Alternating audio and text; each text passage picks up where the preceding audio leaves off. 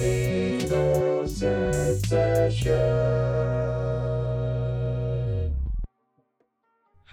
selamat datang di Little Set Session episode 4 Dan masih sama gue Viko Wibowo. Dan hari ini gue juga masih sendirian. Karena ya gue belum dapat bintang tamu lain sih sebenarnya. Dan pada kesempatan hari ini gue mau uh, jawabin pertanyaan-pertanyaan teman-teman Yang waktu itu udah ditanyakan lewat question box Instagram. Sebenarnya tadinya gue mau bikin Q&A ini buat apa namanya buat YouTube sih. Tapi gue terlalu terlalu tidak pede untuk ngomong di depan kamera. Jadi ya gue gue bikin podcast aja deh. Nah by the way cukup banyak banyak banget malah pertanyaan yang masuk. Dan eh, kalau pertanyaan teman-teman belum dijawab di podcast ini akan ada part 2 nya karena banyak banget juga. Dan ya teman-teman yang udah tanya stay tune aja oke? Siapa tahu pertanyaan teman-teman dijawab ya enggak? So let's just go to the first question. Nah pertanyaan pertama. Jadi di question box kemarin tuh ada cukup banyak pertanyaan yang masuk tentang inspirasi gue bermusik. Jadi jawabannya adalah banyak banget sebenarnya. Banyak banget musisi muda, musisi legend, apalagi musisi di Bandung, di Indonesia, bahkan di dunia yang selalu bikin gue terus pengen main musik. Nah salah satunya aja nih, salah satunya adalah ada pianis asal Kanada namanya Anomaly, nama panggungnya Anomaly, dan dia adalah salah satu pianis yang membuat gue jatuh cinta lagi sama piano. Karena gue kan anaknya seneng banget explore alat musik gitu kan. Kadang pengen belajar gitar tiba-tiba pengen belajar drum tiba-tiba pengen belajar saxophone. Tapi pas nonton anomali gue langsung mikir ah gue main piano aja deh. Gue pengen main piano sampai main piano gue keren kayak anomali gitu. Dan itu salah satu inspirasi gue untuk terus belajar main musik khususnya untuk belajar main piano next question progresi chord favorit Nah, pertanyaannya menarik banget ini. Gue nggak punya eh, progresi chord yang favorit sih sebenarnya. Kayak nggak harus dari sini ke sana ke sini ke sini ke sini. Gue nggak punya progresi chord favorit seperti itu. Tapi eh, lagu-lagu yang progresi chordnya gue suka banget adalah lagu-lagunya Moonchild. Si lagu-lagu eh, progresi chordnya bagus-bagus banget. Terus soundnya juga mendukung mendukung banget pas banget gitu. Terus suaranya Ember yang adem banget. Jadi the whole music is so beautiful. Terus ya progresi chordnya mereka cukup unik lah. Bisa gua katakan cukup unik dan itu adalah salah favorit gua. Next question how would you describe the music you typically create? Nah gue ini punya udah punya beberapa lagu ciptaan sendiri yang sudah out in public yang di luar bukan gue yang upload sendiri gitu. To be exact ada tiga ada dua di YouTube dan satu di SoundCloud. Jadi ada teman-teman cari aja kalau di YouTube Viko Wibowo ada cukup banyak yang di YouTube tuh ada judulnya dia sama Thoughts eh sorry sama Smoothie Terus yang di SoundCloud itu judulnya Song About Nicole. Nah dan tiga lagu yang sudah out di publik ini lagunya semuanya berbeda, beda banget malah. Kayak yang eh, karena since gue bikin musik tuh dari kecil banget ya, dan ya udah banyak cukup banyak musik yang gue bikin. Dan eh as I grew up uh, musik yang gue bikin juga ikut berkembang. Dan ya gue sering banget ngomong ini sih sebenarnya karena kayak kan to me music to play music is to live in it right? Jadi kayak pola pikir gue berkembang cara ngomong gue berkembang terus uh, cara gerak gerik gue berkembang jadi akhirnya berpengaruh juga sama musik yang gue bikin. Dan kan pikiran gue berkembang nih pikir pola pikir gue terhadap dunia mulai berubah akhirnya musik yang gue bikin yang uh, curhatan gue akhirnya berubah juga gitu. Jadi gue tidak bisa tidak bisa apa ya tidak bisa menentukan uh, tipikal musik yang gue bikin kayak apa karena genre musik yang apa tipe, tipe musik yang gue bikin selalu berubah-ubah uh, se selalu berubah-ubah berbanding lurus dengan umur gue gitu. Next question. Lagu apa atau genre yang didengerin kalau lagi bad mood atau yang bikin semangat lagi? Nah, sekalian sedikit promosi kali ya. Jadi di Instagramnya Hara Music, cari aja Hara Music, R-nya dua, Hara Music. Nah di situ gue ada video di mana gue ngomongin gue berbagi tujuh rekomendasi lagu-lagu yang gue suka yang sering gue denger setiap saat yang selalu bikin gue senyum terus. Ada di situ ada tujuh. Enamnya lagu satu terakhir ada album. Teman-teman cek aja di situ please. Sekalian follow ya. Terus uh, YouTube-nya juga di subscribe terus di Spotify didengerin supaya kita mendukung musisi-musisi Bandung. Ya kalau yang teman-teman kalau belum dengerin jelajahi rasa dengerin. Enak kok lagunya iyalah yang bikin produsernya bagus. Ya teman-teman dengerin dulu. Terus abis itu cek instagramnya Hara. Terus lihat postnya gue tentang tujuh rekomendasi lagu gue nah salah satunya deh salah satunya adalah lagunya Jacob Collier. Judulnya Jengga Nah, lagu itu ya gue suka banget. Tiap gue denger lagu itu bawaannya gue selalu senyum dan happy. ya, kalau cobain cek aja. Dan gue juga punya uh, playlist di Spotify. Mungkin kalau butuh DM aja. Siapa tahu kita DM-nya berlanjut. Oke mohon maaf. Gue tidak mempromosikan diri gue sendiri kok di sini. Begitulah. Next question. Uh, kalau Viko ibaratnya lagu, lagu apa yang cocok, yang sesuai?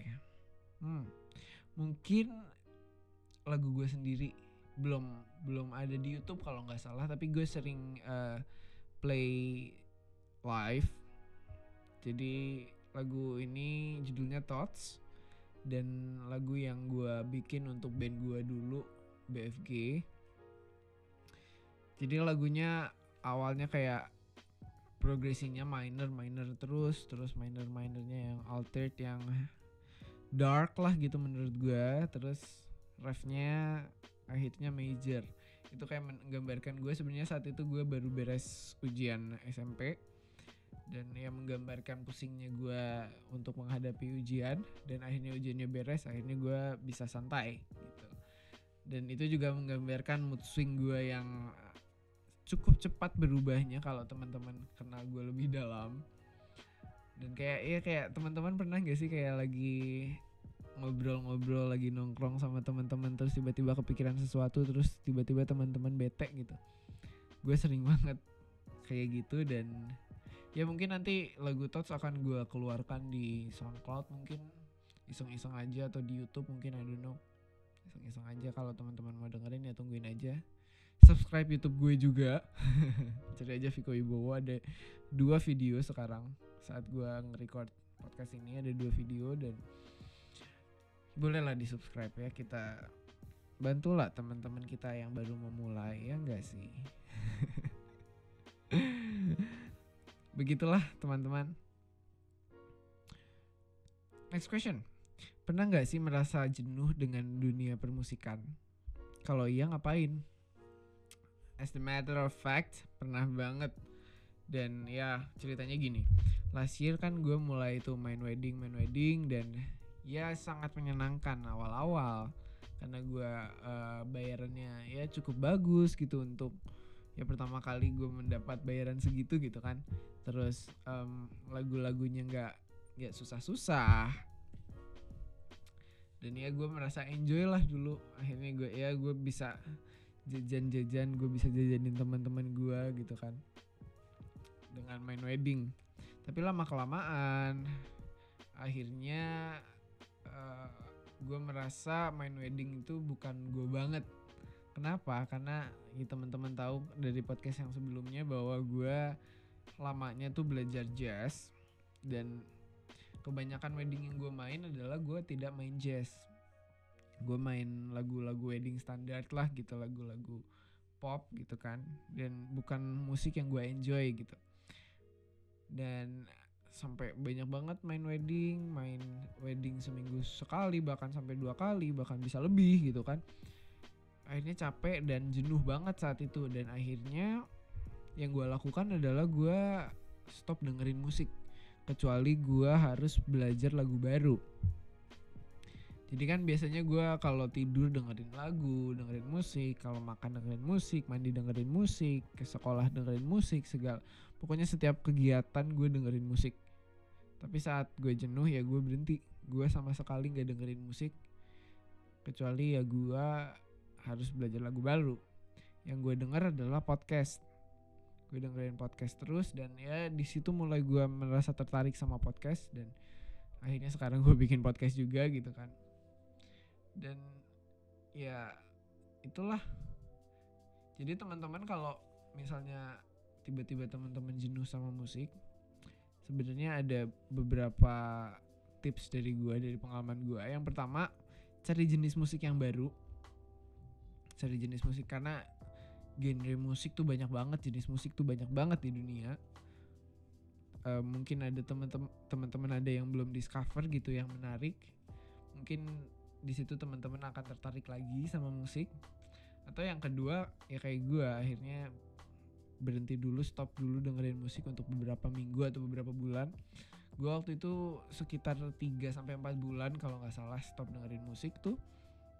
Dan ya akhirnya gue jadi kangen kangen lagi dengerin musik. Akhirnya gue dengerin musik gue bisa enjoy lagi dan perlahan-lahan gue ya akhirnya jatuh cinta lagi sama musik. Begitu. Next question.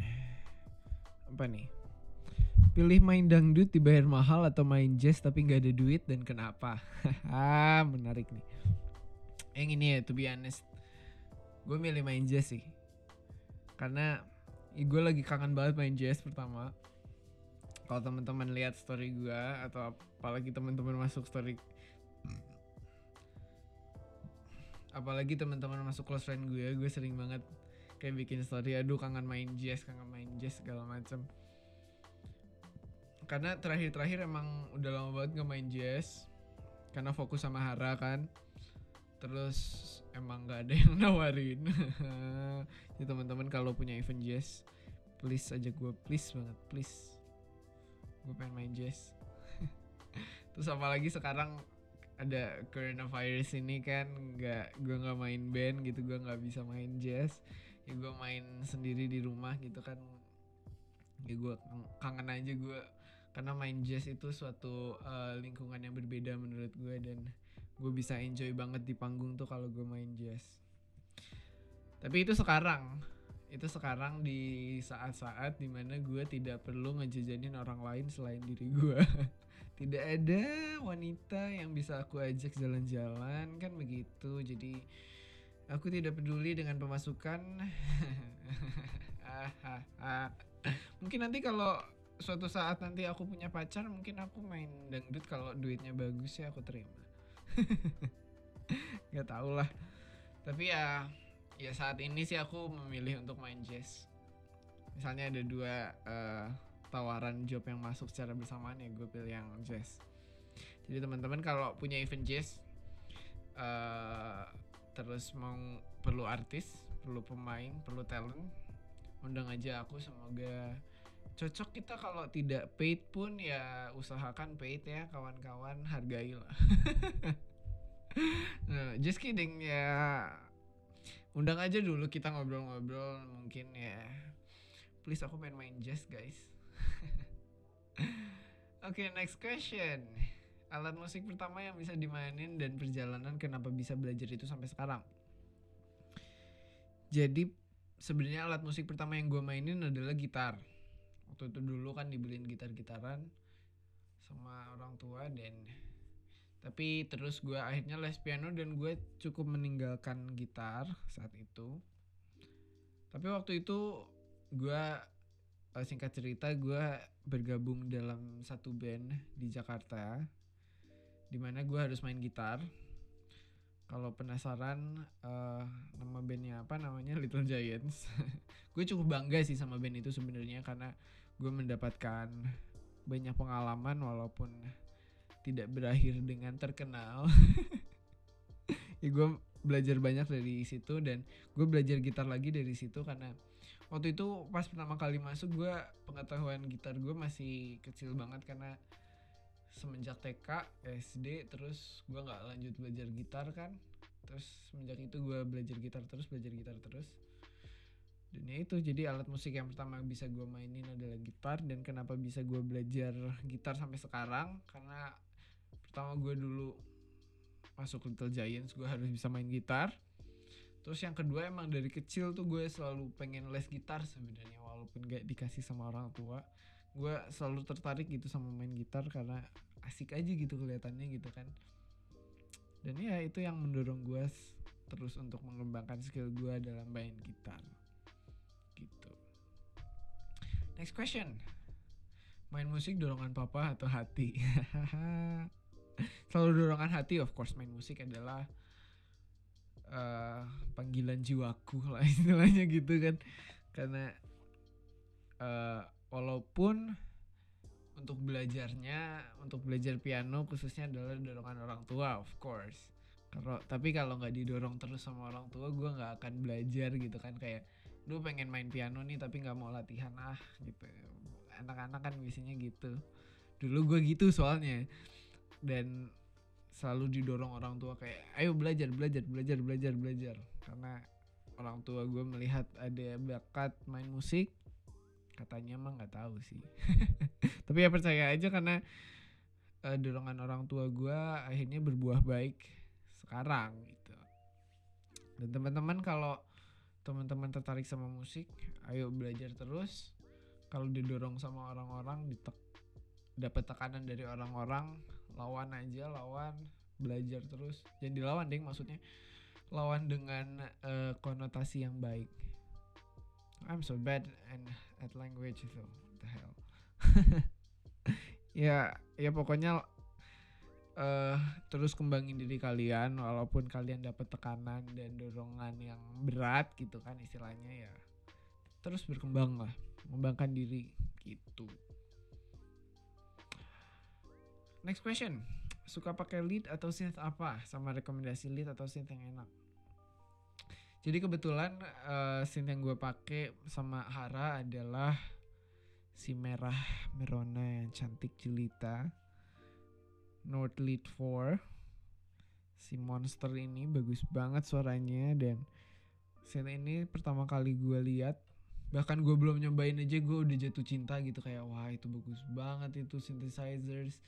Warnanya merah gitu kan mencolok gitu kan terus gagah aja gitu. Dan pas gue pakai cukup mudah maksudnya belajarnya nggak usah spend waktu yang terlalu lama gitu. Dan suaranya bagus banget of course lah Nord dan ya teman-teman kalau mau uh, mau cari synth buat performance di panggung gue rekomendasiin banget ini Nord Lead 4 atau Northlead ya gak sih gue belum pernah pakai Northlead yang lain jadi gue gak berani, gak berani rekomendasiin tapi Northlead 4 adalah salah satu synth yang sangat memudahkan gue untuk main sama Harak yang membutuhkan sound-sound yang banyak gitu.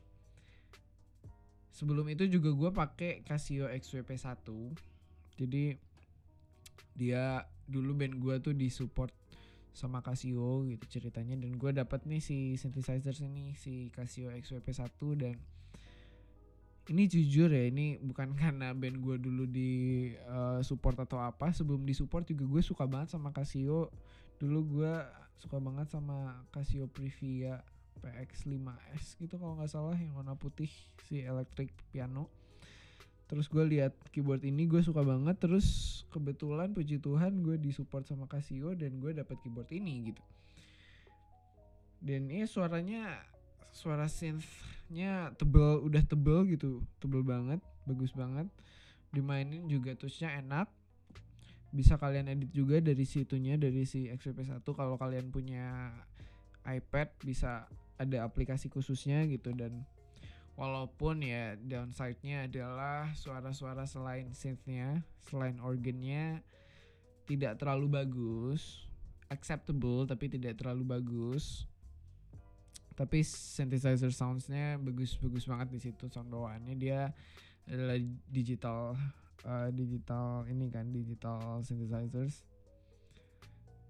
Jadi teman-teman kalau baru mau mulai belajar synth dan uh, budget kalian tidak terlalu besar, kalian boleh cobain banget nih Casio XWP1. Dan yang terakhir gue selalu pengen banget punya satu synthesizer kecil namanya Korg Mini Lock. Gue waktu itu lihat di salah satu music store gitu dan gue cobain kayak ah ini bagus banget pengen punya pengen beli gitu kan tapi gue masih nabung dan semoga tabungan gue tidak terpakai terus dan akhirnya eventually gue bisa beli si Korg Mini Lock. Banyak juga artis-artis yang pakai si Korg Mini Lock itu sih kayak Kak Ilman dari Malik and the Essentials pakai dan ya cukup sering lah kelihatan di panggung-panggung besar tuh ada si synthesizer cilik itu ngajugruk dan ya itulah synth yang suka gue pakai dan gue sebenarnya bingung ini jawabnya harus merek atau jenis sound tapi kalau jenis sound gue punya weird addiction sama sign pad dan sign lead. Kayak enak banget aja gitu adem banget suaranya. Dan gue kalau ya biasanya kalau nebel nebelin biasanya lagi main band gue suka pakai sign pad. Atau misalnya ada lagu-lagu yang membutuhkan solo-solo yang halus gue pertama di pikiran gue adalah gue pakai sign lead. Begitu sign lead dan sign pad banyak sekali bisa ditemukan sama teman-teman di lagu-lagu zaman sekarang. Kayak Tom Misch banyak banget pakai lead terus eh, pad terus Moonchild juga cukup ya cukup terdengar lah sign padnya. Banyak banyak banyak banget. Begitu. Next question. Genre musik kamu apa dan kenapa?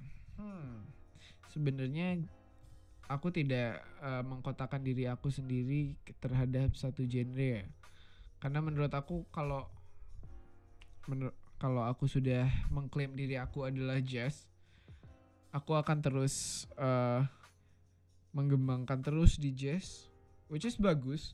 Tapi gue gue tidak akan uh, mengembangkan musik gue di luar jazz gitu dan menurut gue kalau ya musik ya kan kayak hidup juga kan nggak nggak cuma hidup gue cuma matematika doang gitu kan enggak kan. Hidup gue ada makan gue ada jalan-jalan gue ada nonton gue ada pacaran. Enggak sih gue nggak pacaran sekarang.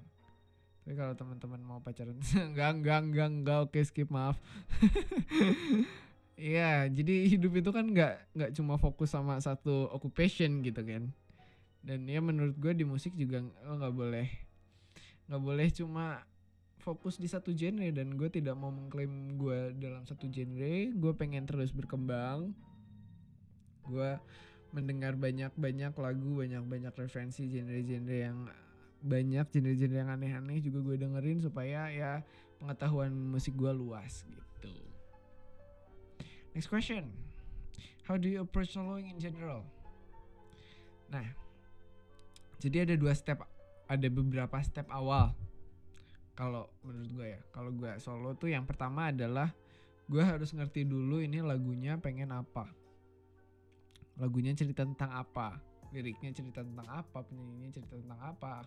Atau misalnya kalau nggak ada liriknya biasanya ya gue lihat gue lihat judulnya ini apa gitu. Atau kalau misalnya gue sempat gue punya waktu gue research dulu ini lagunya si penulisnya nih bikinnya lagi ngapain gitu. Atau dalam situasi apa gitu supaya gue bisa bener-bener meresapi si lagunya. Yang kedua terus gue lihat progresi chordnya ke mana. Kadang-kadang kan apalagi lagu lagu jazz gitu kan kadang-kadang tidak terprediksi si progresi chordnya. Ya gue bener-bener memperhatikan progresi chordnya abis ini ke mana abis ini ke mana ke mana ke mana gimana structure lagunya gimana supaya pas gue solo gue nggak ngaco nah abis itu gue menentukan sound apa yang baiknya gue pakai saat solo. Apakah hard synth atau uh, apa namanya soft synth atau piano atau EP atau organ atau yang lain-lain. Tergantung konteks suasana lagunya gitu kan. Kan gak mungkin lagunya soft tiba-tiba gue sikat pakai suara hard synth gitu kan. Atau lagunya metal hardcore tiba-tiba gue pakai soft synth gitu kan ya tergantung konteks lagunya ya. Mungkin masuk mungkin enggak tapi harus hati-hati banget untuk memilih sound. Karena gue beberapa kali ditegur sama sama musisi-musisi yang gue pernah main bareng gitu. Kayak sound Lufik harus dibenerin lagi. Jangan asal milih sound. Dan sampai sekarang gue juga masih belajar untuk memilah-milah sound mana yang baik dan sound mana yang kurang cocok gitu. Terus pas gue solo udah nih udah semuanya udah gue udah siap solo biasanya yang gue lakukan adalah gue mengembangkan uh, si chord si solonya. Jadi kayak chordal tones gitu gue jarang banget menggunakan modes modes atau uh, tangga nada tangga nada yang aneh lah gitu. Karena menurut gue chords itu bisa berkembang sangat luas sangat amat luas gitu. Apalagi karena gue ngefans sama Jacob Collier gue suka nontonin uh, masterclassnya Jacob Collier gitu kan. Ya mungkin ya dia punya chord-chord yang aneh-aneh dan gue pengen sampai ke tahap situ. Jadi gue latihannya gue selalu latihan mengembangkan chord dan akhirnya berpengaruh sama solo gue akhirnya gue main dari mengembangkan chord gue gitu dan satu hal terakhir pro tip untuk solo. Dari semua semua musisi-musisi jago yang gue kenal musisi-musisi yang cukup besar gitu yang pernah ngobrol sama gue dan guru-guru musik gue juga selalu ngomong gini bahwa kalau solo harus kayak ngomong harus kayak nyanyi harus kayak cerita. Uh, harus ada kalimatnya ada nafasnya ada kalimat pendek ada kalimat panjang jangan dihajar terus. Jangan muruluk lah istilahnya mah gitu. Jangan sepanjang lagu gitu kan capek gitu kan. Yang denger capek lu juga mainnya capek gitu. Dan ya menurut gue gue lebih bisa bercerita jika solo gue lebih bernyanyi gitu. Akhirnya ada ada space space yang bisa gue cherish. Ada spot-spot kosong yang bisa gue nikmati di saat solo gue gitu. Jadi pokoknya nyanyi jangan lupa nafas kalau solo. Begitulah how I approach soloing. Next question. Tips belajar gitar dan piano. Cuma satu tipsnya kawan. Belajar dari basic. Kayak podcast gue sebelumnya. Dan sekarang ini kan udah banyak banget teman-teman udah bisa mengakses segala macam bentuk pembelajaran di internet di YouTube lah. Ada juga website-website yang berbayar gitu masterclass online. Dan yang penting adalah teman-teman harus benar-benar mau belajar dari basic. Jangan pengen tiba-tiba langsung main pengen jago. Jangan. Tipsnya adalah itu. Luangkan waktu kalian untuk belajar basic supaya pondasi kalian saat bermusik kuat jadi kalian berkembangnya lebih enak next question. Sudah cukup serak suara saya kawan-kawan dan sudah cukup lama juga podcast ini berjalan. Biasa latihan dari mana selain ngulik sendiri? Ada referensi referensi channel bagus? Biasanya hmm, kalau nggak ngulik sendiri sih ya kalau misalnya habis main gitu biasanya suka gue tanyain ini gimana sih? Biar enak misalnya gitu. Atau misalnya ini kok kok bisa kayak gitu tadi mainnya gimana caranya gitu. Atau ada bagi-bagi leaks dong misalnya gitu. Gitu. Atau ya biasanya gue kalau nonton live music atau gue main jam session atau main sama orang gitu gue memperhatiin itu musisi tuh mainnya kayak gimana. Terus oh ternyata gini oh muncul muncul ide-ide baru gitu kayak oh dari sini tuh bisa ke sini. Oh kayak gini tuh bisa kayak gitu gitu. Dan biasanya gue tulis atau gue videoin dan di rumah gue latih lagi. Dan ya jatuh-jatuhnya tetap ngulik sendiri sih karena sekarang gue udah gak les kan.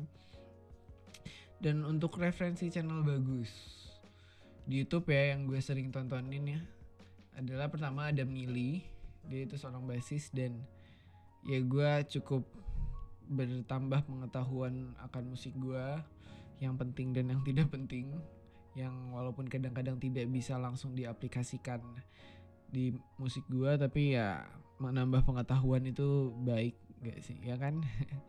Ada Nili terus ada Nahresol the the dan Soundfield. Terus yang terakhir gue barusan aja sebelum gue uh, rekam podcast ini gue nontonin Pretty Simple Music dia suka bahas dirty chords yang terkenal banget. Terus ya chord chord gospel terus chord neo soul gitu-gitu dan ya gue banyak ngulik piano di situ sih. Gitu kawan-kawan. Udah kali ya berapa menit sini? Hmm. satu pertanyaan terakhir deh.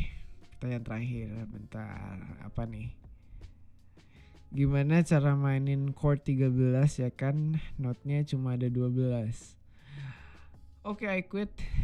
Kita sampai di sini aja. Aduh sebenarnya ya mungkin nanti akan gue bahas deh si chord 13 ini. Ah ah. Dasar ini yang nanya nih basis temen gue basis di Bandung. Dan emang KKJ is a meme. Begitulah kawan-kawan Q&A Instagram part 1 teman-teman yang belum dijawab pertanyaannya akan gue jawab di part 2 semoga episode 5 atau episode 6 atau episode 7 atau entahlah capek juga ya jawabin Q&A ternyata ya semoga menghibur semoga bermanfaat episode kali ini. Ingat teman-teman yang mau bikin event jazz undang-undang gue ya. Atau event-event pop undang-undang hara oke. Okay? begitu saja podcast hari ini. Terima kasih sudah mendengarkan terima kasih sudah bertanya. Sampai bertemu di episode selanjutnya. Dadah